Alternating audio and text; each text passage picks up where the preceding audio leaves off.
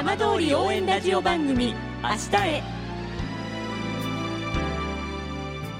時刻はごじじゅっぷんになりました。今週も浜通りの情報をお届けする浜通り応援ラジオ番組明日へのスタートです。まずは今週の浜通りニュースです。東京電力福島第一原発で増え続ける放射性物質トリチウムを含んだ処理水の処分方針をめぐり、政府は海洋放出を軸に最終調整していますが、トリチウムの性質や処分方法などに関する国民の理解は十分に得られたとは言えないとの指摘もあります。政府の小委員会は報告書でトリチウムの性質などを詳細にまとめましたが、国民に広く知らせようとする政府の姿勢は見られていません。委員には処分開始による風評拡大を懸念する声があります。相馬野馬追の秋競馬がじゅうはちにち、南相馬市原町区のひばりヶ原最上地で開かれました。秋晴れのもとにじゅうさんとうが人馬一体の迫力あるレースを繰り広げました。さて、毎週土曜日のこの時間は浜通りのさまざまな話題をお伝えしていくじゅうごふんかん。震災と原発事故からきゅうねんはん、ふるさとを盛り上げよう、笑顔や元気を届けようと頑張る浜通りの皆さんの声、浜通りの動きにフォーカスしていきます。お相手は森本陽平です。どうぞお付き合いください。浜通り応援ラジオ番組明日へ。この番組は地球を守る、未来をつくる、東洋システムがお送りします。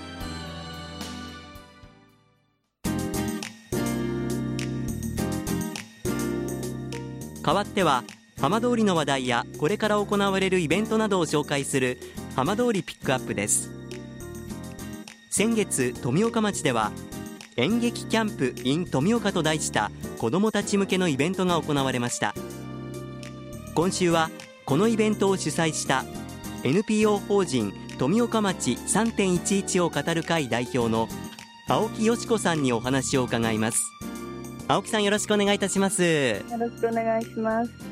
先月じゅうくにちからにじゅういちにちまでのみっかかん開かれました演劇キャンプ、今年の様子はいかがでしたでしょうか？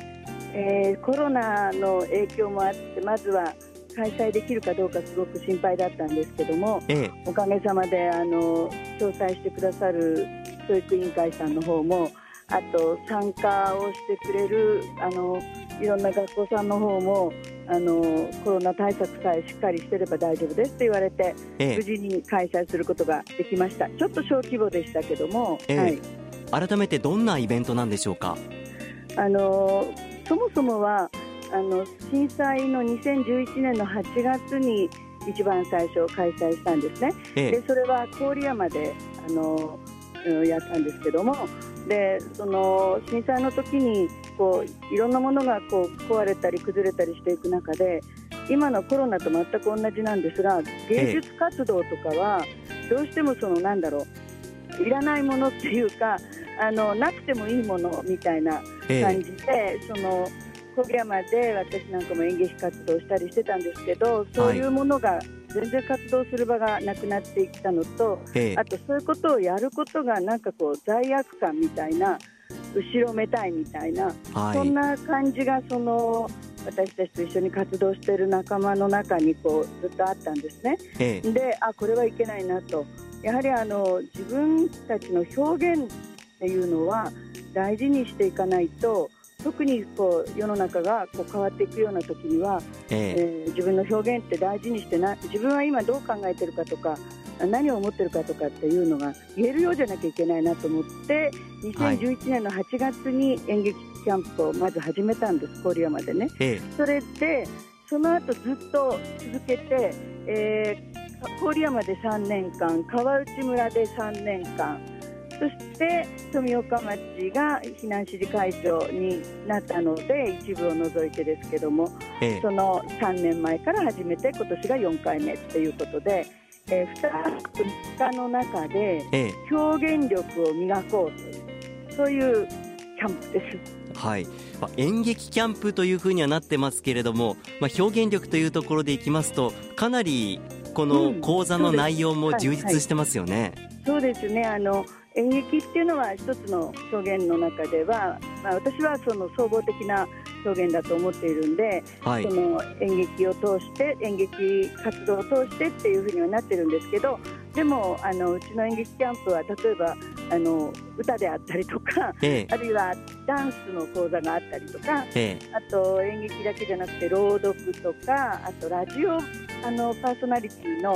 あのラジオ番組を作っていくっていうのがあったりとか、ええ、まあ、とにかく表現、言葉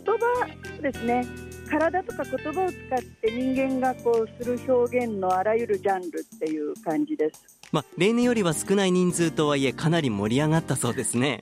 そうですね、あの、うん、と実際に参加したのは郡山にある、えー、専門学校の声優科の学生さんと、ええ、あと双葉未来学園の演劇部の生徒さんだったんですけど、あのーまあ、ものそういう、こう活動が今すごくこう、あのー、やれないでいったもんですから、はい、なんかこうそれができるっていうだけで嬉しいっていう感じの、ええ、あのー、盛り上がりはありましたね。ミュージカル講座の方は秋田のわらび座の劇団の役者さんお二人があの来てくださって、ええ、あのまあ、ミュージカルですから歌ったり踊ったりなんですけど、テーマをこう自分自身の夢っていうものにこう絞ったテーマで、はい、あのそれぞれ参加したあの人たちが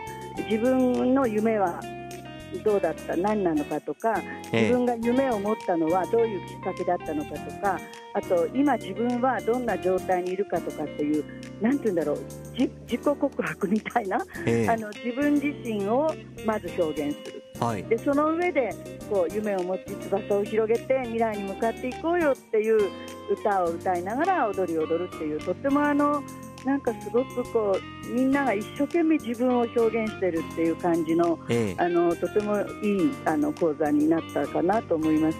ただ演じるっていうだけではなくて、やっぱり自分と向き合って表現するっていうことなんですね。うん、そうですね、まずは自分自身を 見, 見つめようっていう、でそれってなかなかこう人前で自分のことを言いたくない年頃じゃないですか。そうですよね。でもそれをみんなの前で、ええ、私はこんな風に生きてきたっていうようなことをみんなちゃんと喋ったんですよ。はい、で、うん、なんかその学校の高校の先生なんかもおいでになって見て、なんか胸がいっぱいになりましたって言ってましたので、えーはい、普段学校生活ではなかなか見られない側面もここでは見られたっていうことなんですね。そうでしたね。まあ、でも本当にみっかかんという短い時間ではありますが、あの参加した子どもたちにとっては本当に濃密な時間になったんでしょうね。うん、そうみたいですね。別れるときはみんなそれぞれすごく別れを惜しんでましたし、えー、あのなんか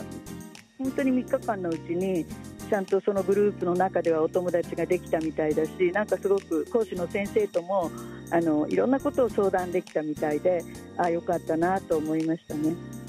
これからこの経験をどう生かすかが大事になってくると思うんですが、どんな風につなげていってもらいたいですか？えー、まずどちらもあの声優科のみんなも、それから演劇部のみんなも、どちらも実際にこれから表現をしていく活動に携わっているので、はい、まあ、非常にあのやりにくい世の中ではありますけれども、えー、そういったこう現状にめげないで、えー、自分をちゃんと表現する、自分をちゃんと語れる、自分をあの表せる生き方をしてもらうことに役立ったらいいなと思ってます。そんなきっかけにきっとなったんでしょうね。そうですね、そう信じたいです。これから本当に子どもたちのますますの活躍が楽しみになってきました。青木さん、はい、どうもありがとうございました。ありがとうございました。どうも。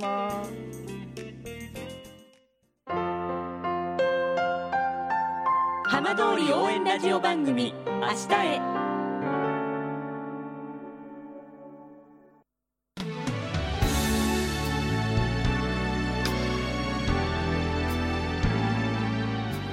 浜通りの情報をたっぷりでお送りしてきました浜通り応援ラジオ番組、明日へ。この番組は地球を守る、未来をつくる、東洋システムがお送りしました。